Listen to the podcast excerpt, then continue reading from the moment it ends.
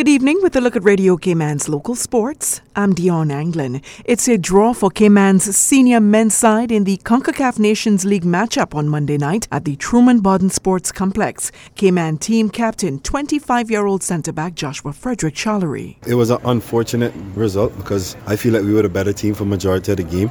We scored first. We were on top of the game for a big part. We made two mishaps that caused them to get back in the game, and that led us to join the game, which for us felt like a loss, and for them it felt like, you know, they achieved a great deal. But we just hope to bounce back the next game on Thursday and get a different result.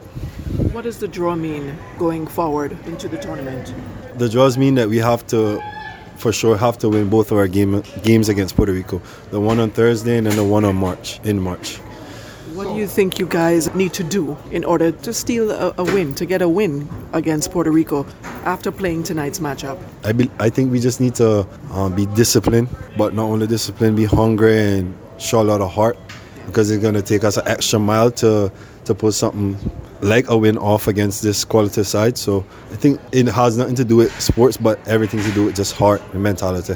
And what have you heard about this Puerto Rico team? I heard they have a few players playing in high levels in the U.S. and some players playing in Spain and whatnot, but majority of the more experienced boys, we played against that in the past and we've done well, so we feel like we can do well again on Thursday. And with your level of expertise, what are you bringing to the team come the last two games you played and this game that's coming up? Just no fear and just being there for each and every one of my teammates, and backing them in everything they do, and just, like I say, heart and experience. What was the crowd like tonight?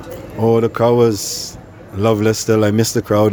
Personally, we not had a crowd in 2 years, so it was nice to get the crowd and hear the Caymanians, you know, screaming and shouting our names, and you know, it was different, a good vibe.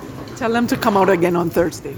Guys, please come out again and support us on Thursday. We need each and everybody. 5 o'clock, Truman Bodden. Everybody after work, you understand? Just pack some clothes, come, you understand? Come support us. All them good stuff. The game was against visiting team British Virgin Islands. Here's coach Chris Kewomia. You know, Cayman obviously made a lot of subs which helped the team, you know, and they did big switches of play and then got runners, and just they committed a lot of players forward a lot more. But we expected that. You know, and I said to my players in the meeting before the game, you've got to dig in. There's going to be times you're going to be under pressure for periods of the game. You've got to show your character and, you know, really defend well to a man, throw your bodies in the way and defend. And, you know, we did the same in the first game. And I thought in the second half, I think we did, you know, you had a couple of chances, but I think, you know, 1-1 draw was a fair result. Coach Kewomia says he told his boys they need to be a little more aggressive going into the second half. I was a little bit upset with him because I just felt, you know, when we had the ball, we made 2 or 3 passes and then went long.